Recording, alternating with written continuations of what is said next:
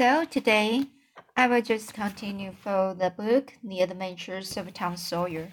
Today is chapter 28, an attempt as number two, Huck Monk's Guard. That night, Tom and Huck were ready for their adventure. They hung about the neighborhood of the tavern until after nine. While watching the alley at a distance and the other the tavern door. Nobody entered the alley or left it. Nobody resembling the Spaniard entered or left the tavern, tavern door. The night promised to be a fair one. So Tom went home with the understanding that if a considerable degree of darkness came on, Huck was to come and meow, whereupon he would slip out and try the keys. But the night remained clear, and Huck closed his watch and retired to bed in an empty sugar hogshead about twelve. Tuesday, the boys had the same ill luck. Also Wednesday, but Thursday night promised better. Tom slipped out in good season with his aunt's old tin lantern, and the large tower of blindfold it with. He hits the lantern in Huck's sugar hogshead, and the watch began. An hour before midnight, the tavern closed up and the east lights. The only ones thereabouts were pulled out. No Spaniard had been seen. Nobody had entered or left the alley. Everything was auspicious. The blackness of darkness reigned. The perfect stillness was interrupted only by occasional mutterings or distant thunder. Tom got his lantern lit it in a hogshead, wrapped it closely in a towel, and the two adventurers crept in the gloom toward the tavern. Huck stood sentry, and Tom felt his way into the alley. Then there was a season of waiting anxiety that weighed upon Huck's spirits like a mountain. He began to wish he could see a flash from the lantern it would frighten him, but it would at least tell him that Tom was alive yet. It seemed hours since Tom had had disappeared. Surely he must have fainted. Maybe he was dead. Maybe his heart had burst under terror and excitement. In his uneasiness, Huck found himself drawing closer and closer to the alley fearing all sorts of dreadful things, and the momentarily expecting some catastrophe to happen that would take away his breath. There was not much to take away, for he seemed only able to inhale it by thimble, thimblefuls, and his heart would soon wear itself out. The way it was beating Suddenly there was a flash of light and Tom came tearing by him. Run, said he. Run for your life. He needn't have repeated it. Once was enough. Huck was making thirty or forty miles an hour before the repetition was uttered. The boys never stopped till they reached the shed of a de deserted slaughterhouse at the lower end of the village. Just as they got within its shelter, the storm and the rain poured down. As soon as Tom got his breath, he said, Huck, it was awful. I tried two of the keys, just as soft as I could, but they seemed to make such a power of racket that I couldn't hardly get my breath. I was so scared. They wouldn't turn in in a lock either. Well, without noticing what I was doing, I took hold of the knob and open comes the door. It wasn't that. I hopped in and shook off the tower and the great Custer's ghost. What? What do you see, Tom? Huck, I almost stepped onto Injun Joe's hand. No. Yes, he was staying there, sound asleep on the floor, with his old page on his eye, and his arms, his arms spread out. Lordy, what did you do? Did he wake up? No, never budget. Drunk, I reckon. I just grabbed that tower and started. I'd never thought of a tower, I bet. Well, I would. My aunt would make me mighty sick if I lost it. Say, Tom, did you see that box? Huck, I didn't wait to look around. I didn't see the box. I didn't see the crowds.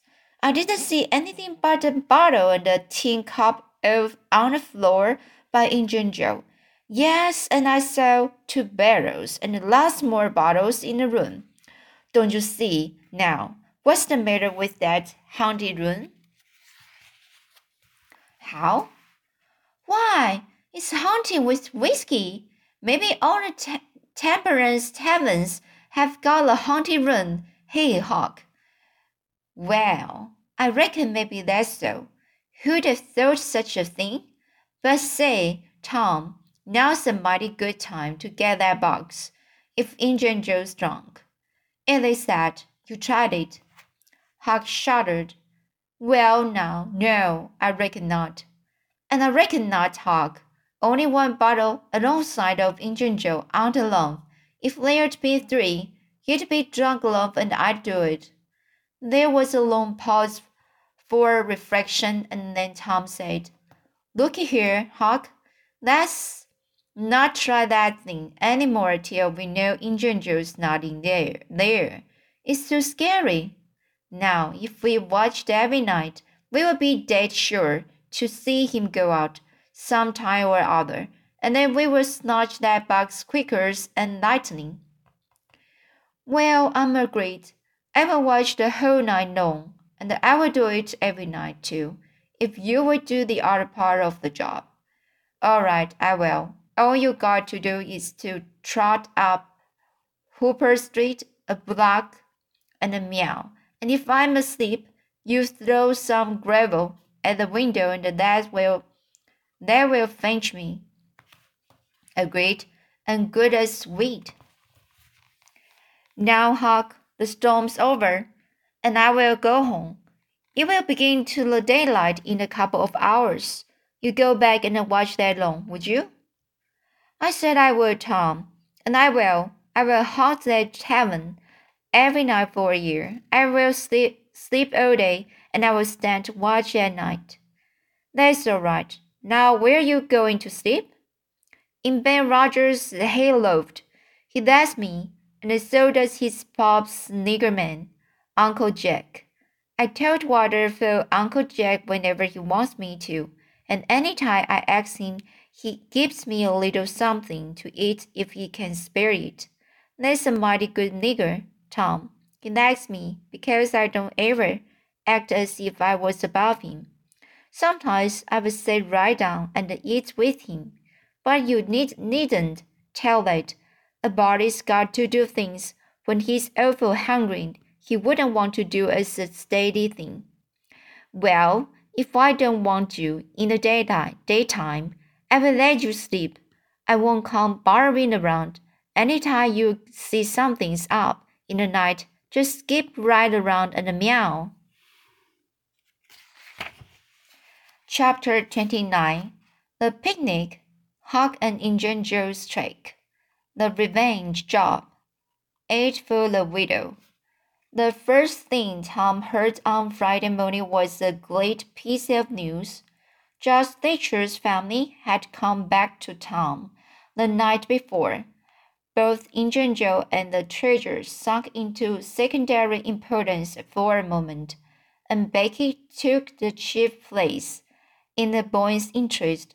He saw her and they had an exhausting good time playing high spy and goalie keeper with a crowd of their schoolmates. The day was completed and crowned, crowned in a pecu- peculiar, peculiar peculiarly satisfactory way.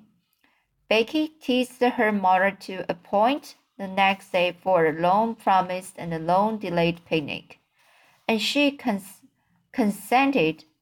The child's delight was boundless, and Tom's not, not more moderate. The invitations were sent out before sunset, and straightway the young folks of the village were thrown into a fever of preparation and the pleasure, pleasurable anticipation. Tom's excitement enabled him to keep awake until a pretty late hour, and he had good hopes of hearing Huck's meow, and of having his treasure to astonish Becky and the picnickers with next day. But he was disappointed. No signal came that night. Morning came eventually, and by ten or eleven o'clock, a giddy and a low-leaking company were gathered at George Thatcher's, and everything was ready for a start. It was not the custom for elderly people to mar picnics with their presence. The children were considered safe under the wings of a few young ladies of eighteen and a few young gentlemen of 23 or thereabouts. The old steam ferry boat was chartered, chartered for the occasion. Presently the gay throng filed up the main street laden with provision baskets. She was sick, and I had to miss the fun. Mary remained at home to entertain him. The last thing Mrs. Thatcher said to Becky was, You will not get back till late. Perhaps you'd better stay all night with some of the girls that live near the ferry landing, child. Then I will stay with Susie Hopper, Mamma. Very well, and mind and behave yourself and don't be any trouble. Presently, as they tripped along, Tom said to Becky, Say, I will tell you what we'll do. Instead of going to Joe Hopper's, we will we will climb up the hill and stop at the Window Douglas. She will have ice cream. She has it most every day. Dad knows of it, and she will be awful glad to have us. Oh, that will be fun. Then Becky reflected a moment and said, But what will Mamma say? How will she ever know? The girl turns the idea over in her mind and said reluctantly, I reckon it's wrong, but. But shucks, your mother won't know. And so what's the harm? All she wants is that you will be safe, and I bet you she'd a said go there if she'd a thought of it. I know she would. The window Douglas splendid hospitality was a tempting bait. It and Tom's persuasions presently carried the day. So it was decided to say nothing to anybody about the night's program. Presently it occurred to Tom that maybe Huck might come this very night and give the signal. The thought took a deal of the spirit out of his anticipations. Still, he could not bear to give up the farm at Window Douglas. And why should he give it up? He reasoned. The signal did not come the night before, so why should it be any more likely to come tonight? The sure form of the evening outweighs the uncertain treasure, and boy like, he determined to yield to the stronger inclination and not allow himself to think of the box of money another time that day.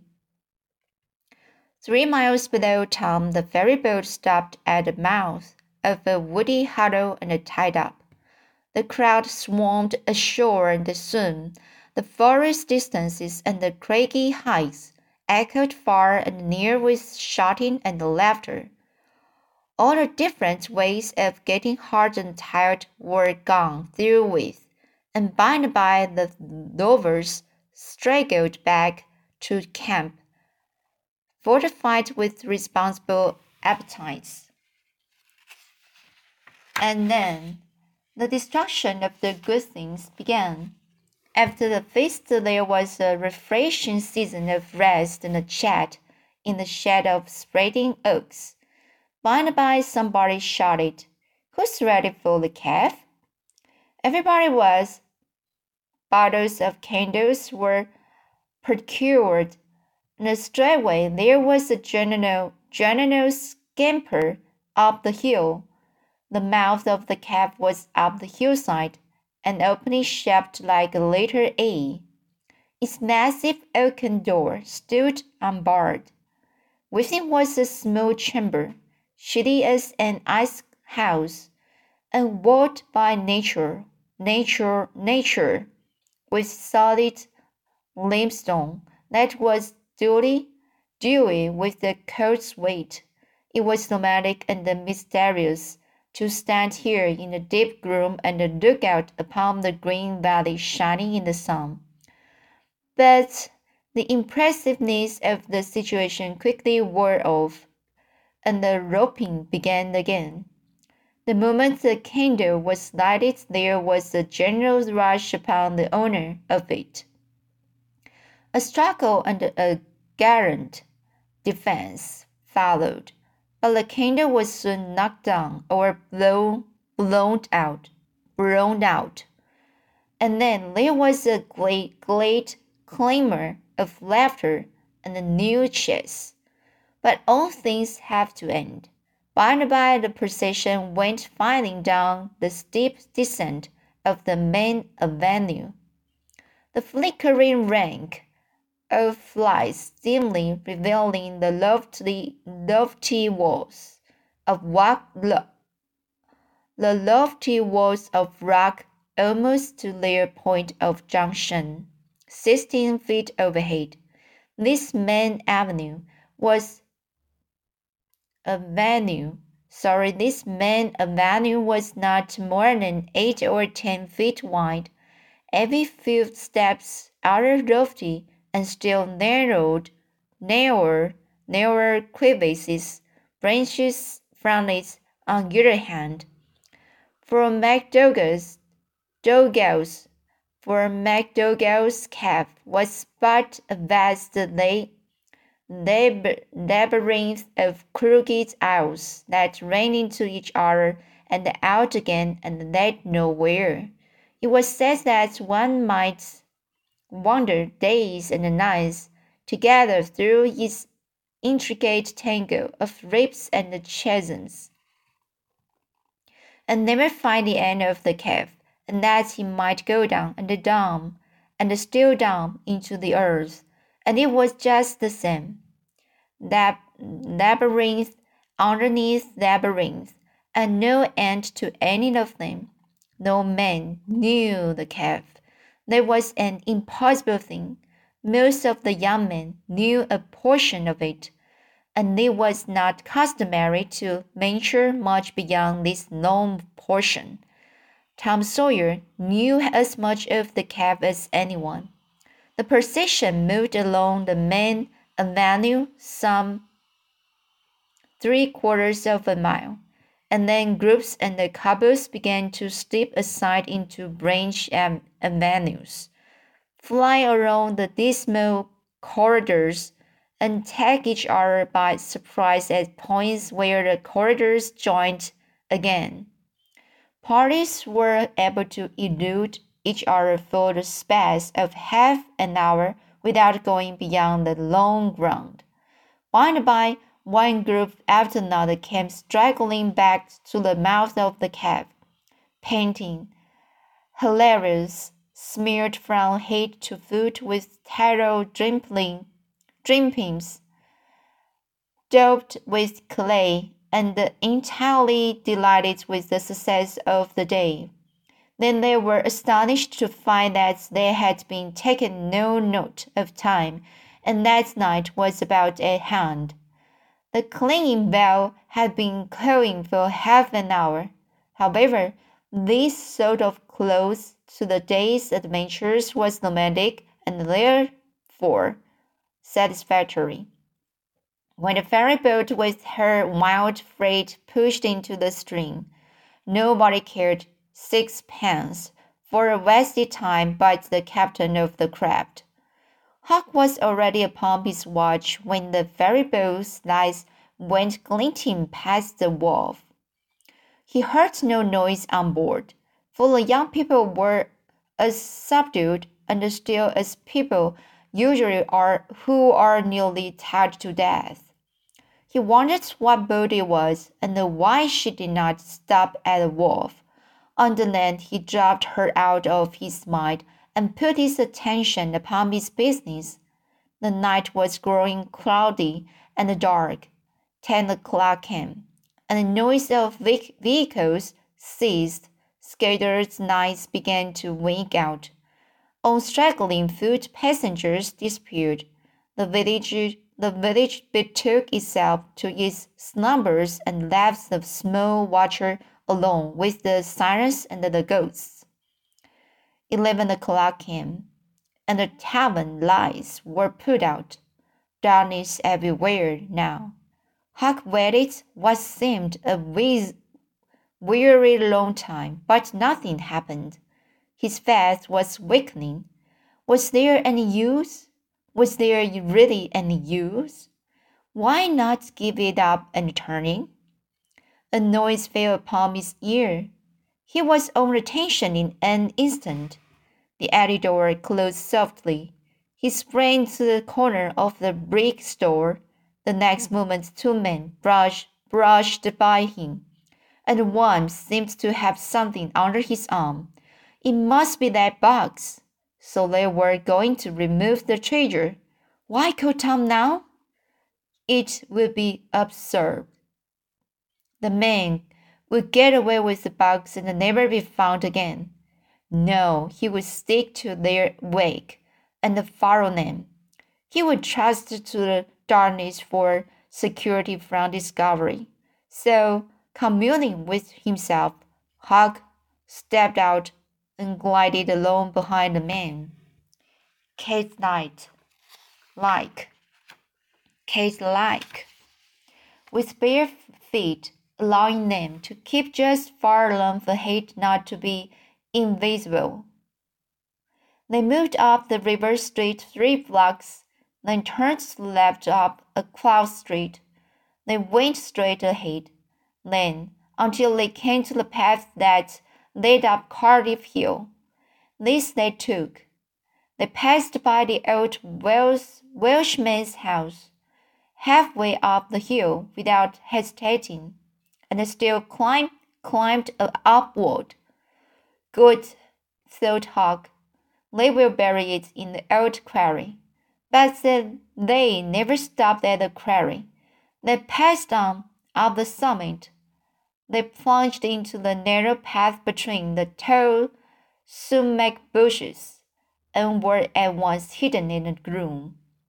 Huck closed up and shortened his distance. Now for they would never be able to see him.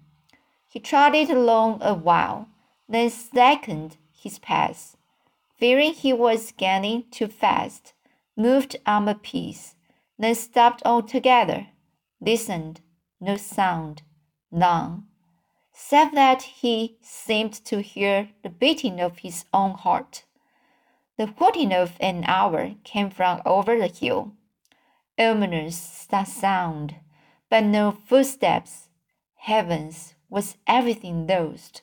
He was about to spring with winged, winged feet. When a man cleared his throat not four feet from him, Huck's heart shot into his throat. But he swallowed it again, and then he stood there shaking as if a dozen or are eggs had taken charge of him at once, and so weak that he thought he must surely fall to the ground. He knew where he was. He knew he was he was within five steps of the stile leading into window, Widow Douglas grounds. Very well, he thought. Let them bury it there. It won't be hard to find. Now there was a voice, a very low voice, Injun Joe's. Damn her, maybe she's got company. There's nice that as it is. I can't see any. This was that stranger's voice, the stranger of the haunt house. A deadly chill went Huck's heart. This, then, was the revenge job. His thought was to fly.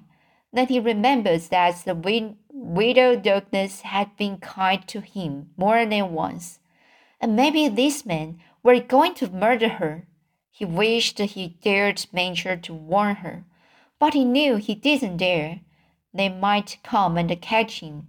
He thought all this, this and more in the moment that elapsed between the stranger's remark and the Injun Joe's nest, which was, Because the bush is in your way. Now this way. Now you see, don't you? Yes, well, there is company there, I reckon. Better give it, give it up. Give it up? And I just live in this country forever. Give it up and maybe never have another chance. I tell you again, as I've told you before, I don't care for her swag. You may have it. But her husband was rough on me, many, many times. He was rough, rough on me, and mainly he was the justice of the peace that jagged me for a vagrant. And that Azo, it adds a millionth part of it. He had me horsewhipped horsewhipped in front of the jail like a nigger, with all the town looking on. Horsewhipped. Do you understand? He took advantage of me and died, but I would take it out on, on her. Oh, don't kill her. Don't do that. Kill? Who said anything about killing? I would kill him if he was here, but not her. When you want to get revenge on a woman, you don't ki kill her. Bush. You go for her looks. You slit her nostrils. You notched her ears like a saw. By God, that's. Keep your opinion to yourself. It will be safe, safe, safest for you. I will tie her to the bed. If she bleeded to death, is that my fault? I will not cry if she does. My friend, you will help me, helping in this thing for my sake. That's why you are here. I mightn't be able alone if you flinch. I will kill you. Do you understand that? And if I have to kill you, I will kill her, and then I reckon nobody will ever know much about who done this business. Well, if that's it's got to be done. Let's get at it. The quicker the better. I'm all in a shiver. Do it now. And the company there? Look here, I will get suspicious of you. First thing you know. No, we will wait till the lights are out. There's no hurry. Huck felt that the silence was going to ensue.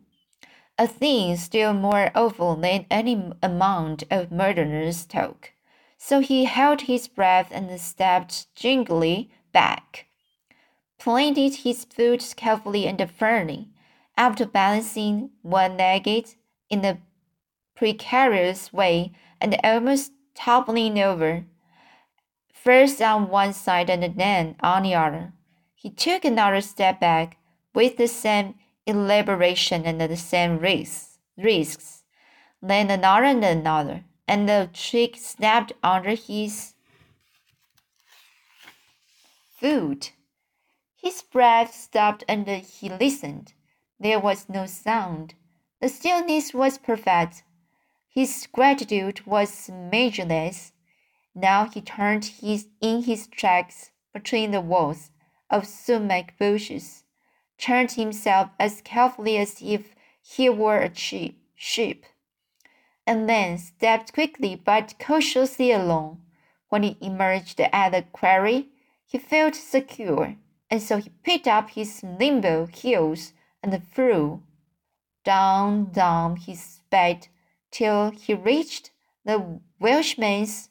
He banged at the door, and precisely the heads of the old man and his two stalwart sons were thrust from windows. What's the there? Who's banging? What do you want? Let me in, quick! I will tell everything. Why, who are you? Huckleberry Finn. Quick, let me in. Huckleberry Finn, indeed. It ain't a name to open many doors, I judge. But let him in. Let's and let's see what's the trouble. Please don't ever tell I told you, were Huck's first words when he got in. Please don't. I'd be killed, sure. But the widow's been good friends to me sometimes, and I want to tell. I will tell if you will promise you won't ever say it was me. By George, he has got something to tell, or he wouldn't act so, exclaimed that old man. Out with it, and nobody here will ever tell. Late. Three minutes later, the old man and his sons, well armed, were up the hill and just entering the sumac path on tiptoe, their weapons in their hands. Huck accompanied them no further. He hid behind a great boulder and fell to listening. There was a lagging, anxious silence, and then all of a sudden there was an explosion of firearms and a cry. Huck waited for no particular, per, particulars. He sprang away and sped down the hill as fast as his legs could carry him. So, this today is the both chapters, the 20, 28 and the 29. So I will uh, try next two chapters next time. So, see you.